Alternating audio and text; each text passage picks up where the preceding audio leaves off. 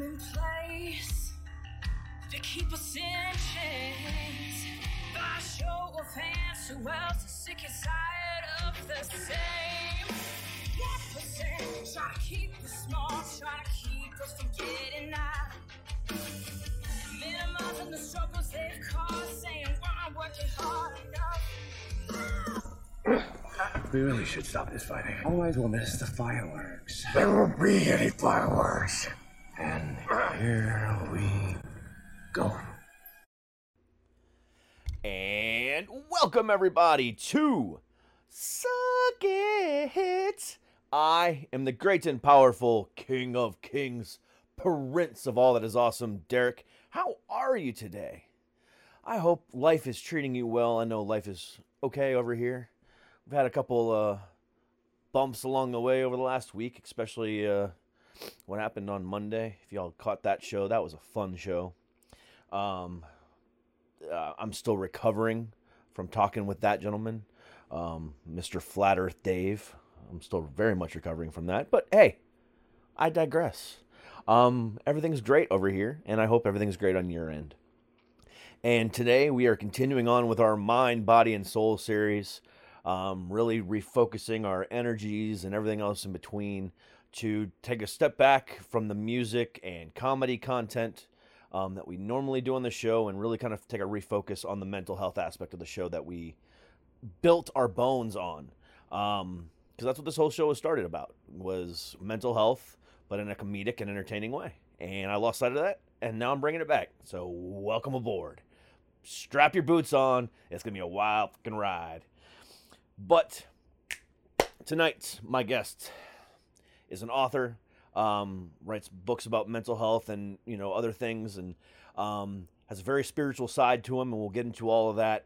Um, you know, because we all know my opinions on that, and we're gonna kind of converse about that and have some fun with it, and it'll be a you know a lot of fun. So let's just get right to it um, and bring him on the show. So please, without any further ado, please welcome to the show, Mr. Linwood Jackson. Thank you. Hey man, how are you?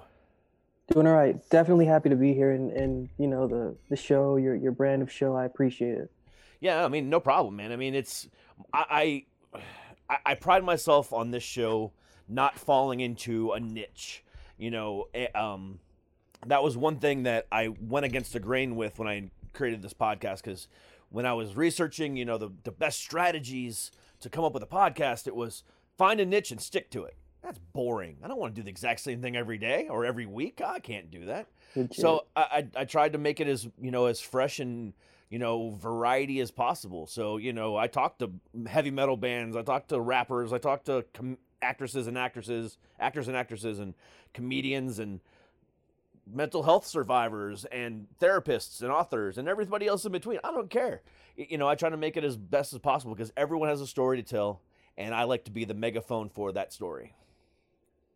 So I'm glad I could be that megaphone for you today, sir. Definitely. I mean, it's rare. Like literally, it's rare. Like even before we came on, I was just asking you like, is the green light there? And you let me know immediately that it was because there's like certain shows that you can go on where it's just like I've been told, okay, you can't say this just because of that audience may not like that. Or you can say this, but you just can't link it to that because we don't really want to get into that. Or you can't go into that direction because we don't want that, you know, but respect, dude, respect. Yeah. Oh, and I completely understand why show, some shows do that, but I also have a rule of the opposite effect. So, like, um, say for instance, you were a major actor or major band or whatever, and your PR people emailed me and said, "Hey, we want him to be on the show," and then they sent me a major list of like no no topics. Don't ask him about this. Don't talk to him about this. You not. I immediately turn those people away. So if I don't allow that on my show to begin with, I won't do this run the same restrictions on guests. The show is completely open for 'em. I I had a guy who believes that the Earth is flat on this show the other day. I, I don't know if you are a believer in that or not. You know that's neither here nor there. Um, but you know, for an hour and a half, him and I went back and forth, and it drove my mind completely insane. Um, just because some of the just because some of the absurdities behind it, but um, I have no problem talking to people like that. If you have a completely polar opposite, you know, uh, frame of view, you know, or you know frame of reference, that's fine. That's what makes conversations like this great. Spice Because- it up. Exactly, because at, at the end of the day, if you and I can, you know, sit here and have a conversation, and you know, I- and we'll get into this, you know, as we progress, because you'll find out really quickly. I am not the religious. I am not the Bible guy. I am not any type of, you know, I, have kind of an opposite of view of mental health, you know, from spirituality versus what you believe. But at the end of the day, after we have this conversation of two completely different points of view, we can walk over to each other. We're not obviously not because you're not in Virginia. You're not sitting right next to me. But if we were sitting next to each other, shake each other's hand, give each other a hug, and call each other brother, and walk away happy. That's the idea behind this show. Different viewpoints sometimes, different you know philosophies, but always coming together as human beings, as brothers that we are. eh, We are in this world, and just being together and being happy. dialogue. I mean, it's, it's pure dialogue, and I think the will be interested because I'm not religious either, and that's that's mainly the main point why your show stood out to me is because the irreligious aspect is taken into a context of where it's, you know, it's frowned upon, to not be, you know, to not think in that sort of domain. But for me, the sort of books that I write, I I am in that world of of religion, but I also get, you know, um, taken off from there because I'm not teaching what the, is traditionally taught. I'm, I'm teaching what the philosophy that is within the book gives, which isn't being taught by, you could say, the experts or seminary trained, which actually turns people away from religion in the first place. But what, what, what, you know, what I, I write about is, it's not an expose. It's more of, you know, you go and then you branch out and then you return to it repeat and enlarge is is basically what i do and it's it gets down to the point where in my books the definition of religion is something that you should actually stay from according to what the bible teaches so Yeah. what i so what in in the point of that is because as you you've alluded to in the beginning the mental health aspect of it religion in in and of itself it means you get down to the original language it means a coming together like a coming together. So it's used to bring people together, but not necessarily positively, Yeah. and not necessarily for the for the for the point of realizing that you and I are human beings. It, it's more to the point of I'm a human being, so I'm less than a human being. So I need to attribute something to that is similar to a human being, but that I can say isn't a human being, but I believe it should be, but it's not. And then that makes it, you know, false because you, you you're in this experience of a human being experience and you have nothing to relate to you can't see anything to relate to but you can feel everything to relate to and you can know actually everything outside of you feels too so on on the one hand you have religion telling you that you need to feel this way in order to be this way but on the inside you're saying i need to be this way so that i can feel this way and what i do in my books is i i, I get down to the language that is within the bible uh, both hebrew and greek to to show that the main point is love. But in essence, I have to get through a whole bunch of rubbish that has been tossed over the book Yeah. just to get to that one point. Yeah, and you know, I apologize if I if I misinterpreted, but you know, like when I and I'm sure some other people have as well. When they go to your website and they click on the bio about you, you know, there's Yeah. a, a bunch of Bible verses and you know th- stuff like that. So when I re- when I read through that or skimmed through it, because I don't. One thing about me, so don't you know, um, is uh, I don't do much research on my guests. Okay. I don't. And there's and I do that by design because the thing about it is I when we're having these conversations because they're not interviews, they're conversations. I'm gen when I ask a question, I'm genuinely asking for the sake of knowledge. So when I hear it for the very first time, my audience is hearing it for the very first time. With my, you know, with my mental health disorder, sometimes I lose interest very quickly. If I already know the answer to a question, I'm Mm, not going to ask that question later on. So, what's the point of me doing all this research and then never getting to the heart of the, the conversation? So, I do very little research. Therefore, I'm more intrigued by when we first start the conversation to ask a bunch of questions. Otherwise, it's going to sound scripted. I, I, I, I don't like doing that. So, it's very, very, that's why I said to you before it's open forum. Say whatever you want because I want to know more about you. So, when I skimmed through your bio, I just wanted to know a little bit about you and I saw, hey, okay, so he's he's has a bunch of viewpoints on the, Bible, and he likes quoting Bible verses and stuff like that. Cool, I, I I can dig that. So that's that was that was my frame of reference. He writes books, He quotes Bible verses and he talks about mental health. Fantastic. That's all I need to know to start a conversation with you. So, you know, if I misinterpreted that, that's my apologies. Um, so you're so you're not a religious person, which is fantastic because I am not either. But you are spiritual. You do do what? So what exactly do you use the Bible for, and what what do you believe the Bible is? Put it that way. Definitely. Um, well, what do I use the Bible for? The first question. I use the Bible for guidance on how to love myself. So the the the root of the Bible's issue, the philosophy is bettering the human condition. We are not created decent. We're created very indecent. And in a sense of where we are our own biggest flaws internally and also mentally. So I use the Bible because I've learned over the years that I do not have a knowledge of what true love is. Um, being misguided by the romantic definitions of love, both uh, regarding male and female, and also regarding how you please yourself. That I've been lied to in that aspect since a child, and just going through different things in life and realizing that I need a definition of of love because I've in turn I've done things to abuse myself to the point where I thought I was loving myself, and to the point where I needed to punish myself for not loving myself enough and not having that definition. So my my major my major thing about getting into the Bible is because there was first of all no other philosophy that could satisfy my my need, my need for understanding on how to care for myself. I, I didn't want to go into a religion because I didn't want to deceive myself. I wanted to look at myself. Religion makes you not look at yourself. So I and I understood the Bible was whatever it would be, but coming across nothing else that was positive, I dipped into it just so that I could if this is it, if if there's something in here, I, I need to see something. And I saw the philosophy that was in it, and it helped me to understand that there is a missing knowledge of love, not just within me, uh, within every single human being. So I began writing books. My first book, Perfecting Reforming Personal Religion, is it's a book of the experience that I went through when learning how to apply the diet of self-love. And so I went through that book and I published it, and I was like, if, if I'm really going through this, then everybody else has to really be going through this also because the one thing that you learn when you realize that you have a condition of being human that is naturally faulty is that there's no there's no self without other.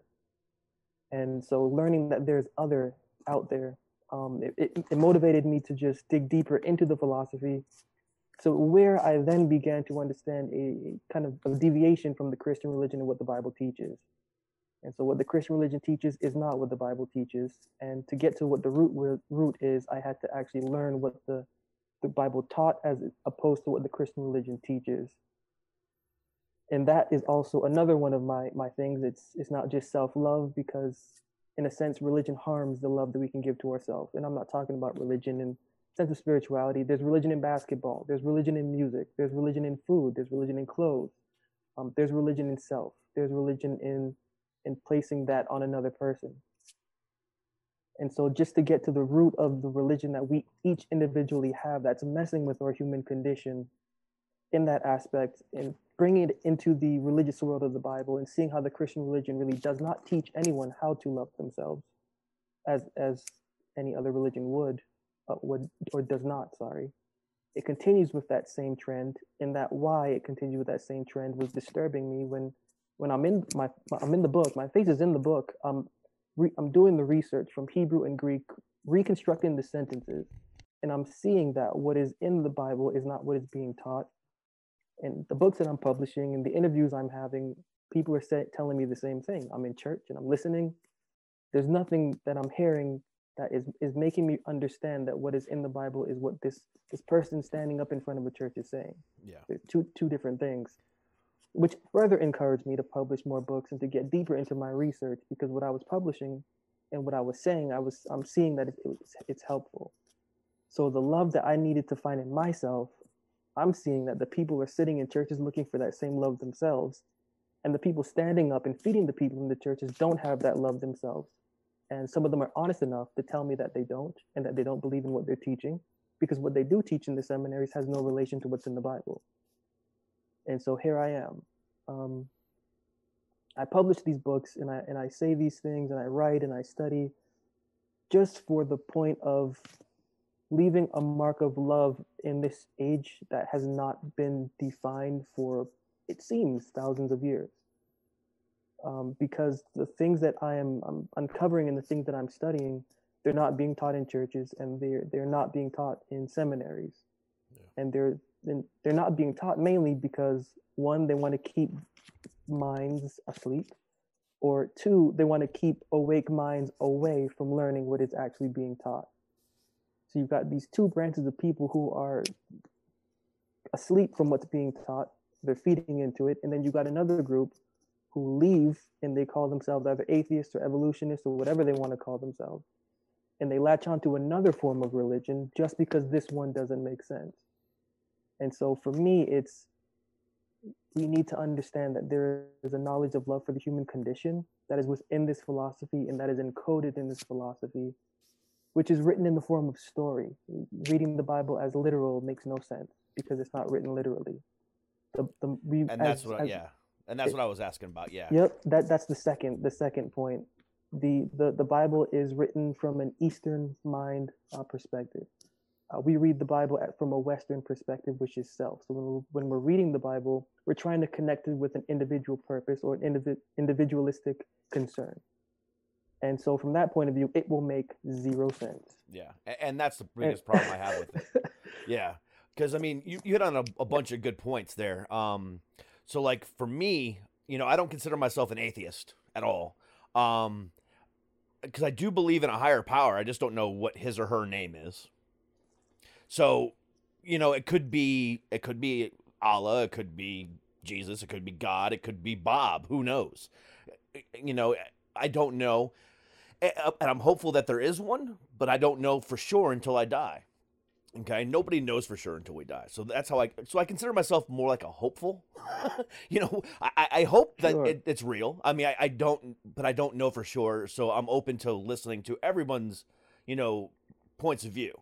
Um, and it, and you're 100 percent right as far as the the Bible being non-literal. Um, because one of the biggest points of contention that I have always had with the Bible, because I was raised Catholic, and I went to Catholic school, so I was thumped hard as a kid, um, all the way up until I was almost a teenager. Just and I started becoming a free thinker. I was like, wait a second, there's something wrong here. Um, yeah. but um, you know, after I left, you know, Catholic school and started going to public school and started doing this research for myself, I found out about you know, you know, the Roman times when they rewrote the Bible and took things out and blah blah blah blah blah and all this stuff. And you know, and what always got me was I've always been an LGBTQ supporter. Okay. But one of the things that has always boggled my mind is when they went and back and they re retooled the New Testament and the Old Testament. You know, they left those things in that were anti-LGBTQ, but yet the Romans were some of the biggest, you know, you know, advocates for, you know, love and homosexuality and all this other stuff because they were doing stuff in bathhouses that most gay men would be like, "Whoa, really?" You know, for about sure. today and so they were sitting there saying it's wrong, but then doing it themselves. So that right there always confused me. Um, so, but then on top of that, you know, the fact that religion allows you to cherry pick the Bible of what is right and what's wrong, and you know, the things that are taught in the Old Testament are now meaningless, and the Levitical law, you know, died when Jesus did but yet they still hold some of some some people still hold Levitical law to be truth and should be doing this. But I'm like, wait a second. So he was died to to stop that. So all those things kind of went away, but yet you still okay. So uh, it doesn't. It just doesn't make sense to me. And you know, there's so many contradictions. And in my opinion, you know, religious um, trauma is one of the biggest leading causes of mental health issues in this country today. For sure. Worldwide um, and that's and that is a hard truth for some people to really understand it's a hard truth because it's it's it's it's difficult to differentiate between the anal- analogical and the and the literal and what is real. So the it, it's real difficult to think that what is literal you think what is literal is actually there. You think what is real should be there but it's really not. So when I when I go through the Bible and I see that it's not in an actual literal context, it's literal it's literal in the point of its analogical scheme. And what I mean by that is that there is a reality deep embedded within this within the script that is within it, within the narrative. And and that and that narrative has to be understood or else it's gonna just appear to be garbage. And it's it's gonna be garbage based on the mind that wrote it. And and I try to get um, in my book, so whenever I speak, just just for minds to think about the fact that the people that wrote these things, they were not Catholics. Um, they, they, they, they were not Christians. They, they didn't have a pagan um, religious or pagan polytheistic frame of mind as did the Romans or, or, the Persians at that time. Mm-hmm. These were the philosophy of the Eastern mind is very, very different. And the entire Bible is written as a story based on the philosophy. So this each each book tells a story of what the overall narrative of the philosophy of the Bible is.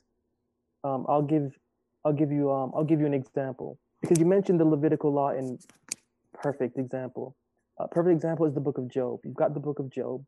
You have an individual um, who who worships his God and he does a bunch of sacrifices to his God and he he burns this and he, he does that and he drinks that and he pours this out on this side and he does this on a daily basis and he does it not just for himself but it's for his family and for everything else one day his life collapses so his life collapses he loses his economy because his religion brought him a lot of economy. He, he loses his family because god protected his family. Now they're gone.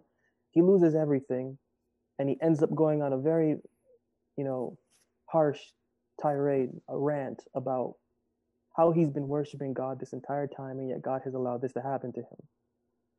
So reading reading that story just from a surface basis, that's that's just all you see. You see someone who has been serving God all his life, and now all of a sudden, God has decided to let bad things happen to him because this is just what God can do. God can just toy with people. Just to test him, yeah. But the the the language behind that, the language behind it, the, the deeper version of that is that Job actually represents a religious philosophy. And in the Bible, there's two different religious philosophies. Uh, the first religious philosophy is appreciation to a divine eye through rites, ceremonies, baptisms, um, and graduations, and feasts and celebrations and whatnot. You do these things, you sacrifice what you can sacrifice, whether it's bloodless or not, uh, to whatever eye you believe is watching you, and you're considered righteous, holy, pious, beautiful, and everything special. Uh, the second philosophy is that this philosophy has absolutely no reality or absolutely no sort of vindication for the human being, and it's and it's trash. And and in replace in in its place is a mental health aspect of it, where the experience isn't done physically through acts and deeds, it's done inwardly through the inward person conflicting with their character to better themselves uh, mentally as a human being and devotionally as a person. So the, the story of the book of Job is actually a lesson that no matter how many sacrifices you give to whatever you believe your God is, no matter what you do, none of these things are actually pleasing and none of these things actually do anything to stop anything or to better anything. So the lesson is that these things do not actually please any kind of God that we think they please. So there must be something better or there must be something else. That yeah. that's that's the depth of that that one story. Yeah, and what what's funny is a lot of people use that book as well and that story to show yeah. how vengeful and fearful you should be of God. You know, he's, yeah. a, he's a vengeful God. He's a you need to be a God fearing human being. Why, why? And that's always you know, especially with that story. Why should I fear somebody that point. gave me life? I, I don't. Yeah, and that and that's and, and that's and again another complete thing that just doesn't make any sense. And it's a fear based thing, you know, and it's a control based thing, you know. At the end of the day, I mean, take all the stories and, you know, reinterpret them however you want. Um, and I'm not talking about you, I'm, I'm talking about everybody else. Sure. Yeah. Sure. Um, however, go through the whole book, both books, Old and New Testament, and answer this one question for me is the word Christianity in any of those books? Is the word, you know, religion in any of those books. It's not. The only religion that's mentioned in those books is being Jewish or the Judy, you know, that that because at the time it was a culture and not a religion. and people don't seem to grasp that concept. And now we've got all these different, you know, offshoots of these religions that are all man-made. Yep. It, it- in my opinion, it it's a mind control and it's a it's a cash grab. You know, I, I um I do a news show every morning. Um, it's a comedy news show where I bas- basically you know make fun of the news. But in my research this morning, I found out that one of the biggest profiters of the stimulus, you know, for um, corporations this past year was the Catholic Church. They collected.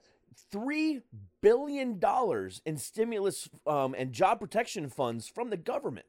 Three billion dollars. One um, diocese, I can't remember where it was at. I think it was in North Carolina. Had a hundred million dollars in the bank and still applied and got an eight billion, excuse me, an eight million dollar stimulus. So they had a hundred million, but they needed eight more Rough. and and, and that just again that if that doesn't show you the the control and greed of a of of at least the Catholic Church. What will? Uh, you know what I'm you know what I'm saying? I know you and I are on the same page but it's like for those listening right now in your car or watching on YouTube whatever it's just like what other evidence do you need? It's it, it'll never go away because it's traditional, exactly. And and that's that's sort of that's sort of why I I I do what I do because the we're not a tradition like we're human beings, and the what I like to teach is actually I got it from Paul. I um, dissecting his philosophy. The way that the the first apostles actually taught their doctrine was that they they used the, the frame of reference of that crucified figure not literally, but analogically. Um, that body represents, as they broke it down, it represents a religious philosophy. Mhm. And the religious philosophy that it represents is is I mentioned before that that brand of claiming yourself elect based on what you can do or perform uh, for the divine eye that you believe is watching you. So that, that crucified body represents the crucifixion of that that religious philosophy. The, Yeah. cruci- the crucifixion of that religious philosophy it means that there is now an alleviated, as it says, and he gave up his ghost. Um, in the original language, that's it's not in literal context. That ghost isn't the giving up of a literal ghost. It's the giving up of a religious philosophy, the ghost of a religious philosophy, like the ghost of Christmas past. One of those things yeah and that that new alleviation it, it's a new way of approaching the way that you view your devotion that's why i don't really like to use the word religion i like to use the word devotional health mental and devotional health because it, it's the way that you're devoting your mind to your inward uh, spiritual co- uh, confidence or your devotional con- your conversations conscience in a sense Yeah. And that's another um point too that I wanted to make. Um I'm really liking this conversation by the way, Linwood. Uh, um one of the things, you know, whether you're a creationist or an evolutionist, um one of the things I think the Bible takes away from um is the unity of human beings. Okay?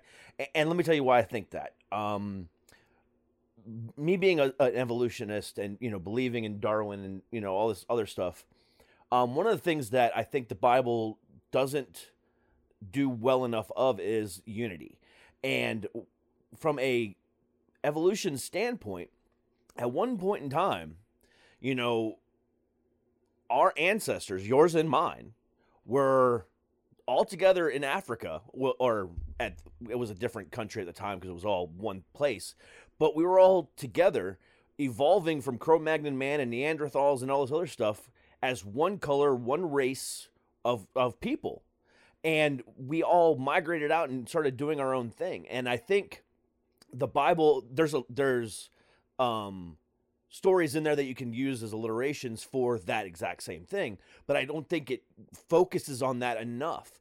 Because you know when you take a 23andme or an ancestry.com you know you know blood test and you get your results back everyone has 0.3% african nigerian whatever you know in their bloodstream because we're all came from the exact same place at one point in time. And i think you know and that's but the fact that the bible doesn't talk about that and religion doesn't talk about that is one of the reasons why we have the the kkk and then we still have you know all these you know the nazis and all this other stuff that believe in this hate based on religion and the the the perfect being and you know so on and so forth. And now if we take that into consideration it's like wait a second. There's no reason because at one point in time we were all we were all black at one point in time. Why can't we understand that? Why can't we understand that we're all human beings and we just evolved differently?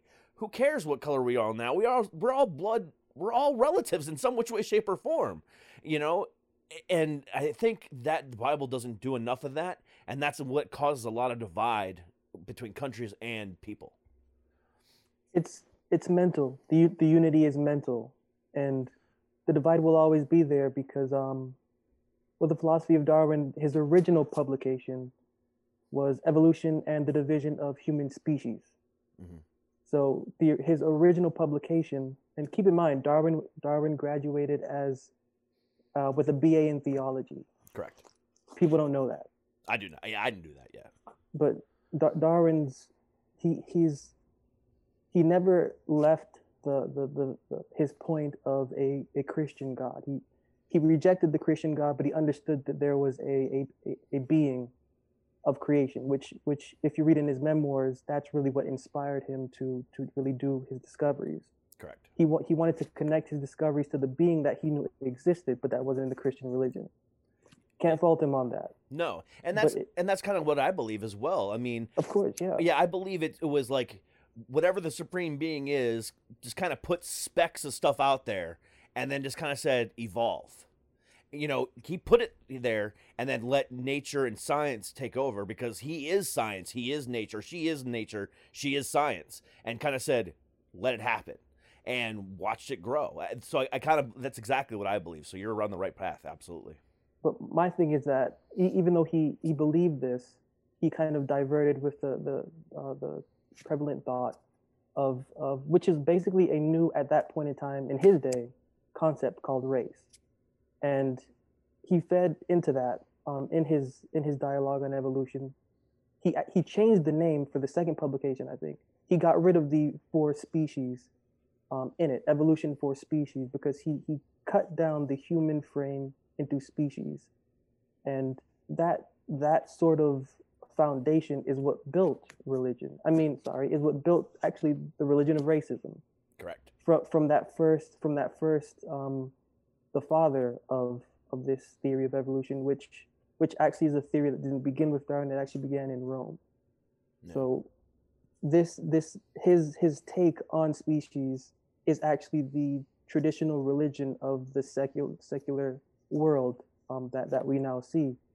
So in a sense, that that form of unity that evolution teaches, it, it really it, it teaches unity based on species, which is a form of disunity. Correct. And in a sense, that disunity, I will say, uh, just because it's my field of study, it's made up within the not necessarily the the religion of the Bible, the philosophy that is within the Bible, which is mental. That that mental aspect of understanding that we are all human and that we all have a human condition that is fraudulent, and that that human condition is naturally created fraudulent, and that our task as human beings is to together get over that fraudulence as human beings. That is a unity that extends beyond what we can call uh, community-based learning, which is what religion is. Community-based learning is is is a tradition that's passed down from one generation to the next, and this community-based learning it it doesn't have anything to do with with mind. It's this is what's taught, this is the legend, and this is what needs to be believed. But the philosophy within the Bible, in and of itself, it transcends that mm-hmm. by bringing the experience inwardly. You bring it inwardly you can realize that you are just as you just as you were saying. We are the actual same going through the same experience not necessarily as human beings but as mind because we just have a mind to to to move this machine. We have a brain to enhance the feeling of being what it means to be human. We can there's there's different debates about this I, I believe it to be true. We can live without this body. That's simply just a mind. But we have this mind within a body to to do great things while we're here in it, Mhm. feeling and for one another. So the, the, the, the unity that it's not so clearly seen because religion definitely kills it, but the philosophy that is within the Bible is unity based based on the, the awareness mentally and, and devotionally of our lacking as human beings. And that awareness is so difficult to come from. And I I do what I do just so that I can bring awareness to that form of unity because we're we're looking for community physically. We're we're physically we think that we're physical beings firstly, but we're not. We're looking for a physical community where we can relate with one another physically, but that's not how it goes. That's that that's not how that's not how life is.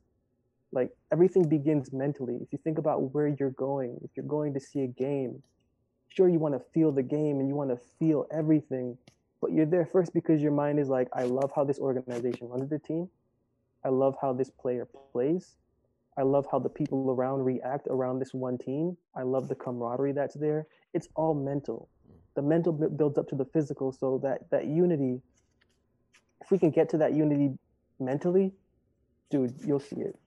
Oh yeah, I I, I firmly agree exactly with what you're saying. Um, er- everything you said is 100% accurate. I mean, including the Darwin stuff. Um, and when I said I believe in the Darwin stuff, I just meant the evolution, not the what, not the his whole belief system, because I do believe there was a little weirdness going on there. But um, but yeah, you're 100% right. And you know we are, but again, at the end of the day, regardless of the mind or the body and you know the the vessel that we carry with us you know we were all again created equally and um Sure. yeah i mean and th- there's there's no one I- and this kind of goes against with what you just said but i think it's the same thing either way you know we are this the human race period you know a- and whether that's a, a race of minds a race of bodies whatever the case might be, we're the human race, the you know, mankind, We're just one thing. You know, yes, there might be differences between us, but we're all the same. And you know, it's it's and that's where the unity needs to be. I, I- firmly agree with you. like that's the saying. core that's Yeah. the core like even like even there's this thing going on I, I i literally don't even know about it i just found out about it like yesterday there's this thing going on where people are calling themselves pronouns like and I, it's something that's new to me but at the same time it's just like You talking about they, them, and stuff like that. hers his them she's Yeah. things like that. And and to me like that that's new. That that's that's new because the way i see it is human. I i, I really i understand that there's genders and whatnot but at the same time human. And that th- there's a mentality behind that that you really if you're going through that process and this is what i write this is what i write about um, that that that process of knowing you are human and of knowing that you are that yourself lacks character that you think that your character comes from yourself but yourself is actually undeveloped as a human self it's lacking thought and feeling. To go through that experience of thought and feeling is to understand who you are and who you are not. And so like that that the, that also is a clash of unity so like the the human being I, I say not as one word. This is i'm saying it as two words the human and the being. Correct. they've they've they've got to wrestle. Yeah. they've, they've got to wrestle. The um the whole idea of the pronouns thing um isn't uh, definitely 100% a lgbtq thing. Um you know especially with the uh, the they them um pronouns that's somebody who is um non-binary or androgynous or whatever somebody who doesn't care about gender norms you know i i, I might want to dress like a boy today i might want to dress like a girl tomorrow who cares? You know I, I am who i am so don't call me a she or he I, i'm they or them. So when you don't say when she went to the market no when they went to the market hey can you call them and have them come here?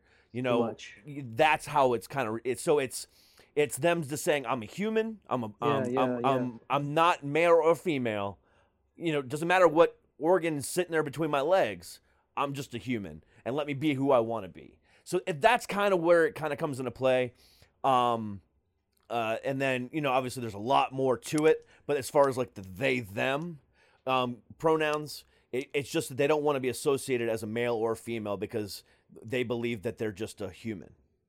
I appreciate you breaking that down for me, because it's new, at least to me.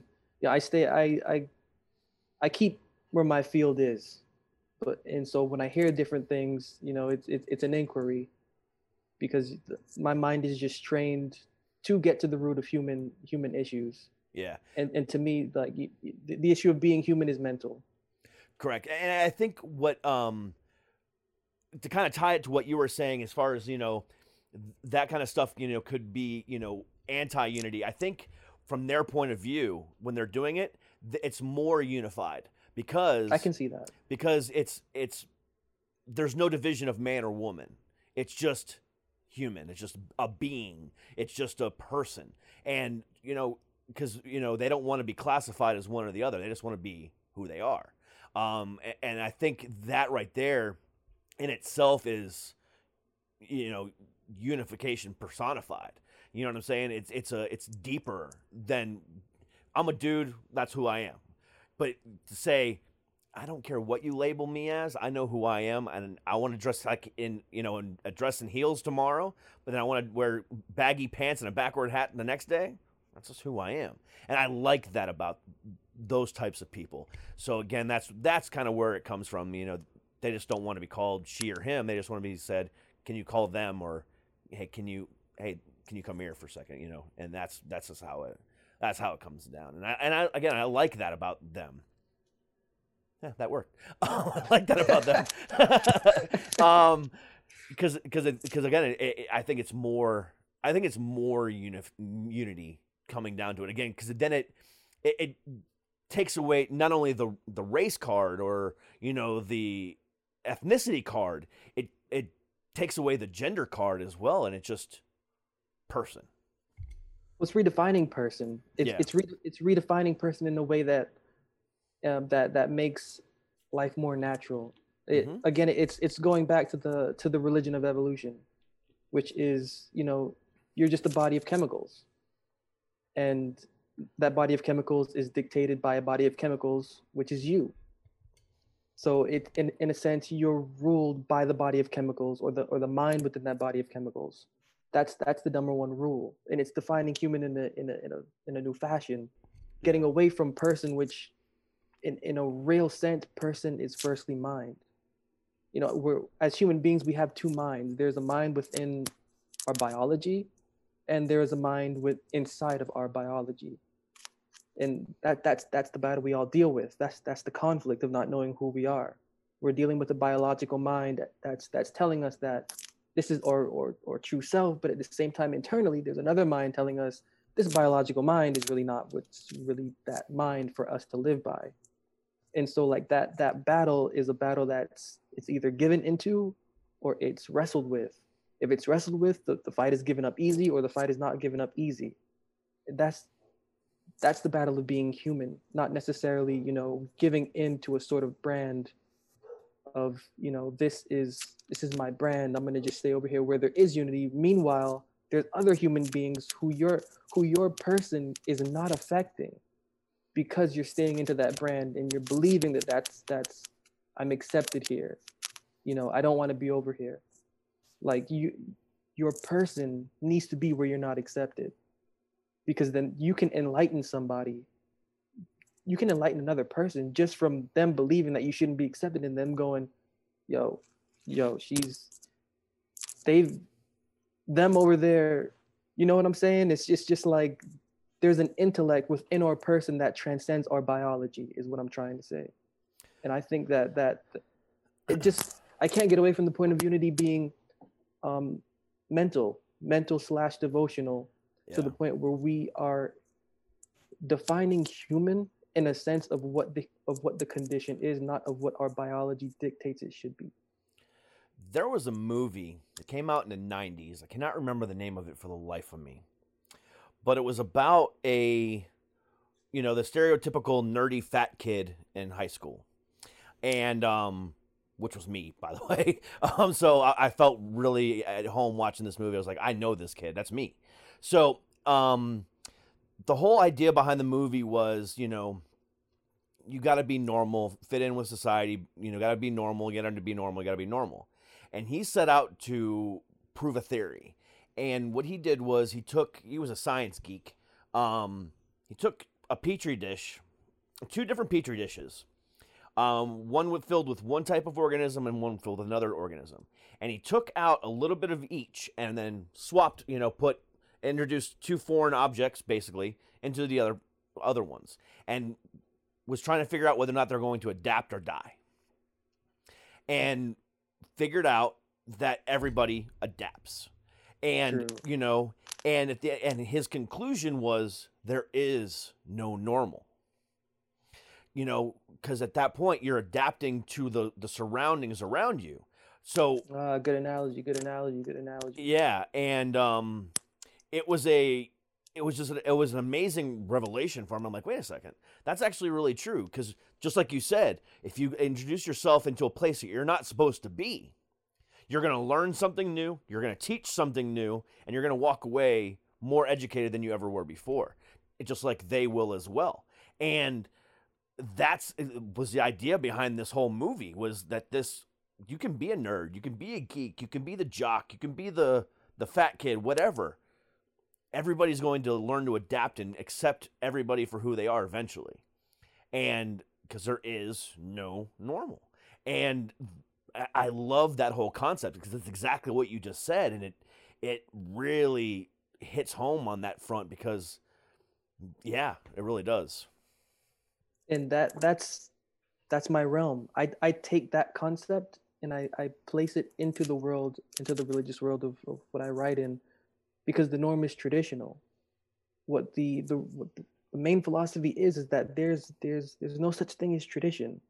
There's Uh, not. throughout even in the book of james you you find that the counsel the very end the very last verse the counsel is to keep yourself um, inwardly and devotionally away from this term called religion. Keep yourself from the philosophy within the religious world. The point being is that the norm isn't actually the norm that is better for your human being and even uh, when it says you know uh, for in the book of colossians paul's talking and he says that this the, the form of religion that's that's that hurts us he phrases it as it's against us and it's contrary to us. Um, in the in the language in that us isn't a literal community of people. That us is our inward or faith's intellect or our devotional conscience. Whatever is considered norm to the religious world it's contrary to our conversations conscience and to its growth and development. That's what that's what the that's what the the right symbolism of seeing that crucified figure means. It means the annihilation of a contrary religious philosophy Yeah. and the alleviation of the conversations conscience to a more real experience to where you are feeling what is not normal. And what's what's not normal is you. You're not normal i'm not normal and i need to feel that in order to be better Yeah, because there isn't any normal. Normal doesn't exist. And to kind of touch on a little bit more about what you were saying about the tradition thing, um, when somebody breaks from tradition, from something you've been taught forever, there's always an uproar. There's always somebody offended, whatever. I remember, I can't remember if it was this pope or the last one. Um, one of them said, without science, there would be no God. And without God, there would be no science. Like joining the whole religious aspect of things with science. People lost their shit when he said that. And it was like, I, I don't remember the exact quote. It was something to that effect, though. And like, but then at the same time, you know, it, it was just, I enjoyed watching people lose their mind over this because it was just like, how dare he you know? And then later on you know either the, the same pope or the, the new pope i can't remember which one was which who said what but or then maybe they both said the exact same thing. But then they were like you know they accept the lgbtq community and then they people lost their shit again. It's like so it's amazing to me when a, a, even a religious leader the person who's in charge of the entire religion breaks from tr- tradition you know, people still lose their mind about it. And it's not like Bob over here just said, "Oh, you know, I, I'm just going to break away," and people are, you know, shun Bob. No, there's like our leaders saying this? What do we do? And, and they still lose their mind. And it, it's it's the human psyche is ridiculously fragile. And the moment you mess with anybody's frame of thought that they've been thinking for such a long time, even though you have proof or evidence or you can sh- physically show them what they believe is wrong or what they're saying is wrong, they refuse to believe it. Um, you know, and they try to do everything they can to prove you're you're wrong, even though you're showing them that that, that, that they're they are, and it's it's it's baffling. And again, when you eventually figure that out, and you or figure out that you are wrong or what you were taught was wrong or you were misinformed, um, educated improperly, however, whatever phrase you want to use in it, the mind breaks and they have these, you know, mental breakdowns and they have depression because for now they were always, you know, and that's why, again, going back to the religious trauma leading into mental illness is so raw and real because everything you just said is is so you know tradition is so vital to their existence. And the moment somebody breaks away from that you know it then it's like oh well how's that going to affect me? It doesn't affect you. Just let it be. You know and but people just lose their mind. But it's like that because it's emotional. Yeah. Um you, you can't really you can't really be religious without being emotional.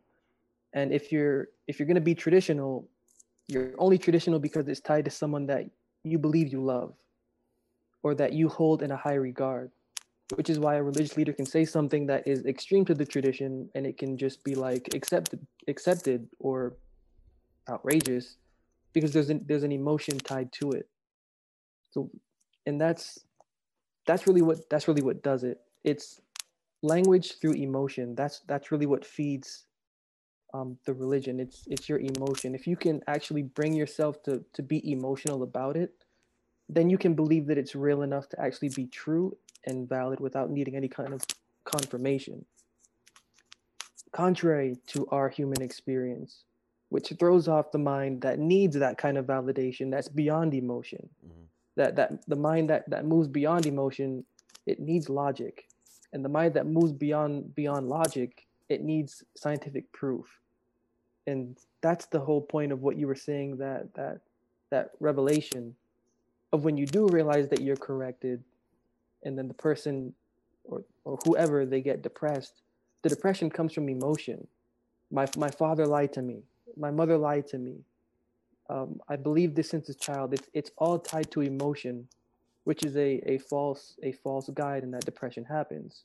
Or someone who is who is real and someone who is genuine they won't let that depression bother them but they will let that be a motivation. It's almost like i need you to hate me because the hate is a fuel. I, I need hate in my life because that means i'm doing something right. I need depression. I can only be depressed for so long until i actually rationalize the hell i'm, I'm depressed about if I can get to that point of rationalization, then I can realize that there's a sort of there's a scheme going on within my head. Outside of my head, I'm I'm really not. There's no such nothing's depressing outside of my head. yeah There's only a depression inside of my head, and the depression is being caused from some sort of emotional trauma, as you said earlier. To get to the root of that emotional trauma is to realize that the people that taught me are fraudulent, and that's hard. That that's what makes the depression really difficult, is because you're finding fraudulence in religious figures and in your mother and father, and you don't want to conflict with what you believe of them, or with what yourself. So you get depressed, or you either abandon what you believe, or you pick yourself up and you move on to a higher knowledge to do something about who you believe is is is not doing okay with what they believe. Those are the three different scenarios, and that's just the the wreckage and also the beauty that religion can cause when you're in it.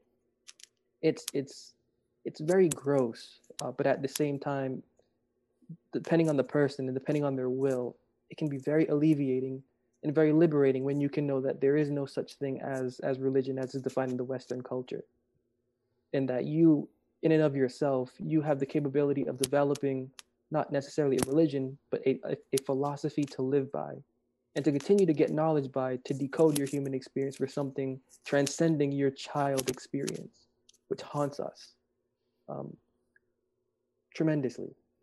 Yeah. Yeah. Still to this day, you know, I, I still have, you know, some of the the childhood trauma that I have from, you know, Catholic school still It's real. It, it still haunts me to this day. It's real. You know, because I, I've sort told the story before, so I'll give you the abbreviated version. But you know, I was the when I went to the Catholic school, I was the poor kid. You know, the the regular middle class kid. Um, but they called me the poor kid because my parents were earning you know average wages and couldn't afford the the thousands and thousands and thousands of dollars to send me to Catholic school.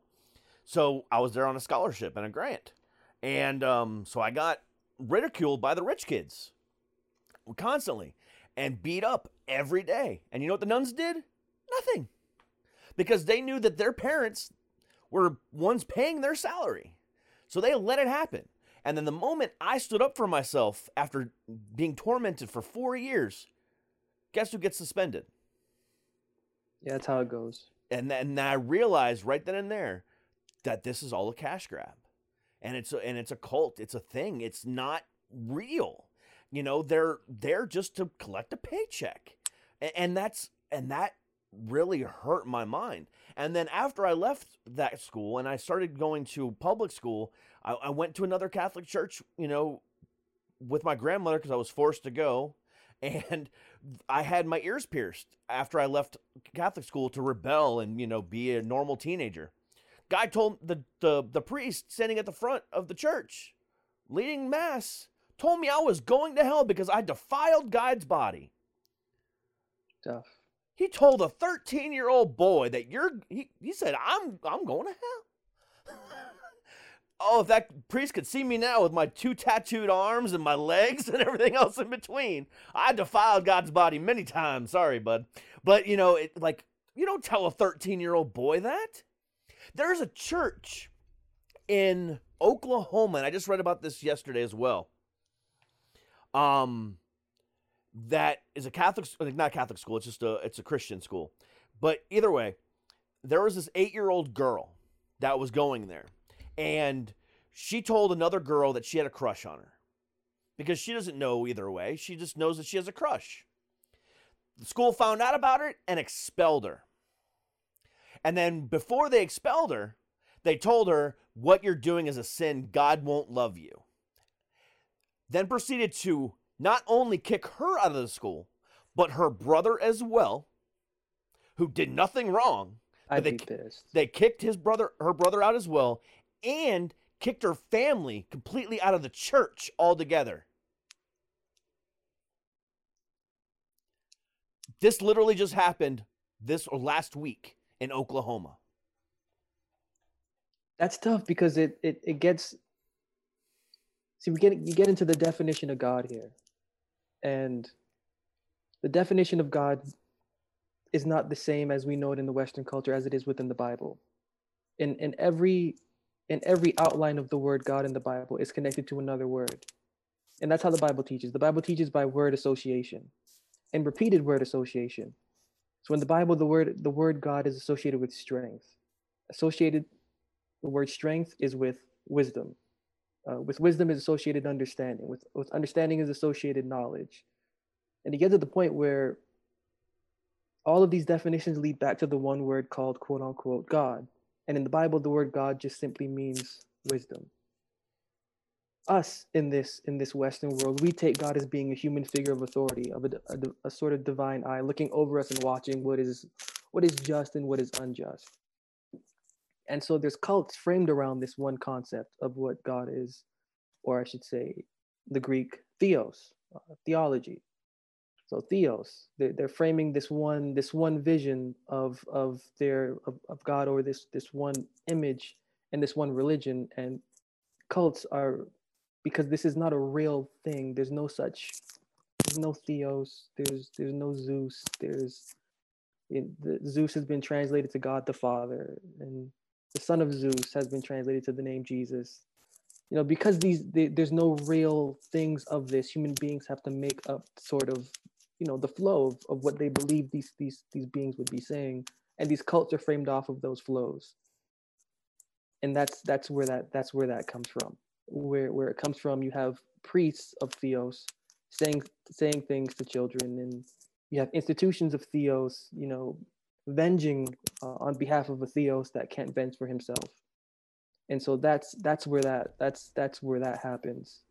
And for me i tell you i do what i do to insert some some sense into this whole thing because uh, the definition it, it needs to be changed. It's it's it's it's it's done with the the the, de- the definitions that we're used to the traditional definitions that we're used to at this point in time and in this age um, they're obsolete and i know they're obsolete not necessarily because of my own volition but because of what i'm hearing in these churches from people that are sitting there and from what i'm hearing from pastors themselves who do not actually believe what they're teaching. What, what what's being taught is obsolete. In the point of view that they're they're, they're teaching it's it's obsolete. And for me you know I've, I've gone through the experience of of, of determining the, the two the two definitions of what we term god. And i can I, I can because I, I write about this because i've experienced this enough to know that as a human being other human beings need to know this too that the word god is is not is not zeus. You know in the very first verse of john uh, chapter 1 and verse 1 it says in the beginning the word was god. And that that's taken vaguely if you read it that way but in in the greek you know that word greek the, the greek word for the word word it simply means speech speech was god in the beginning. Speech was god. The retranslation of of god into a, a human figure is not something that the bible has done. It is not not something that is that's associated in the bible. The bible does the bible rejects such an act of deviating from the original concept of the word god as being wisdom to being somebody that we can type as quote unquote Jesus Christ, who is no historical figure. And there is no, you'll never find that. That's that's that's that's the language. That's that's language that that has been manipulated by human beings. Yeah. And for me, in my in my writings, because I I do the research and I dig into the research only because of my issue of needing love within I dig into the research for that love and I'm seeing the fact of, okay, so this is really what God means in Hebrew, the language. This this is, as you you said it earlier, culture and context of, and it matters when we're in, and it matters when reading this book because God equals wisdom. There's a specific wisdom within the Bible that is supposed to be quote unquote God to us, meaning that it's supposed to be the director of our thoughts and our feelings, not necessarily a being we pray to, it is supposed to be a, a code of, of living that we experience to gain knowledge of, to live according to it as our own individual human person would live to it. Mm-hmm. That is God. This other concept is is is is built up by cults and it and it's just you know, it's nothing new. It's still sad and it's still continuing. But as I'm going through my experience, you know, I'm I'm I'm thinking that something has to be done. And so but let's move these mountains. It's time time to move these mountains. I I couldn't have said it better myself. I mean, at the end of the day, uh, you know, regardless of everything else we've said in this last hour and 5 minutes, at the end of the day, the overall teachings that we need to be following, regardless of whether or not it's God, Zeus, Odin, whoever, it's about love. And uh, you know that's that's that's that's that's it. That's it. That's why I'm doing this, dude. You have touched on something that I think a lot of people need to be more aware of, and I deeply appreciate you know the level of extent the extent that you've gone to to you know prove your theories and deep dive and everything else like that in order to make the point that overall life is about love you know and living, you know, for love. And that's it. Whether it's a love in a partner or love in yourself, you know, you, you can't have a good life without love. And that's it. And I, that is a, that is a deep, deep, you know, it might sound very, you know, superficial, you it know, does sound that way, but it's deeper. But it, it's, it's, deeper than that. it's that. Deeper, yeah, exactly. It's, it's, a lot deeper. Yeah, and when you realize how deep it really is, that's the change. That's that's, that's it. Happens. Because you know, eh, have you constantly found yourself in abusive relationships your entire life? Have you found constantly found yourself you know bouncing from one relationship to another or whatever the case might be? If you're one of those people, then you haven't found love yet because you're not putting love out into the world because you don't truly love yourself. And you're just you're trying to find anyone that's going to give you some type of attention in order to fill the need that you don't have th- that you're missing within yourself. But the that moment you should be giving. It's true. Exactly. And the moment you find love within yourself and that love for who you are, the person that's going to that's supposed to be with you and, you know, the the person that you want to love for eternity is going to eventually show their face. And but you can't do any of that until the love within yourself is is great is greater than the love without, you know, that you don't have.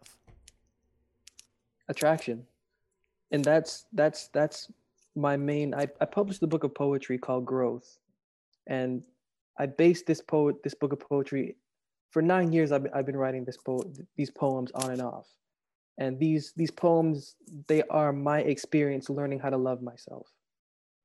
So the, the, the dialogue is between a male and a female. And as you go through it you realize that they're not actually real people. The the female is actually my mind and the male is my heart.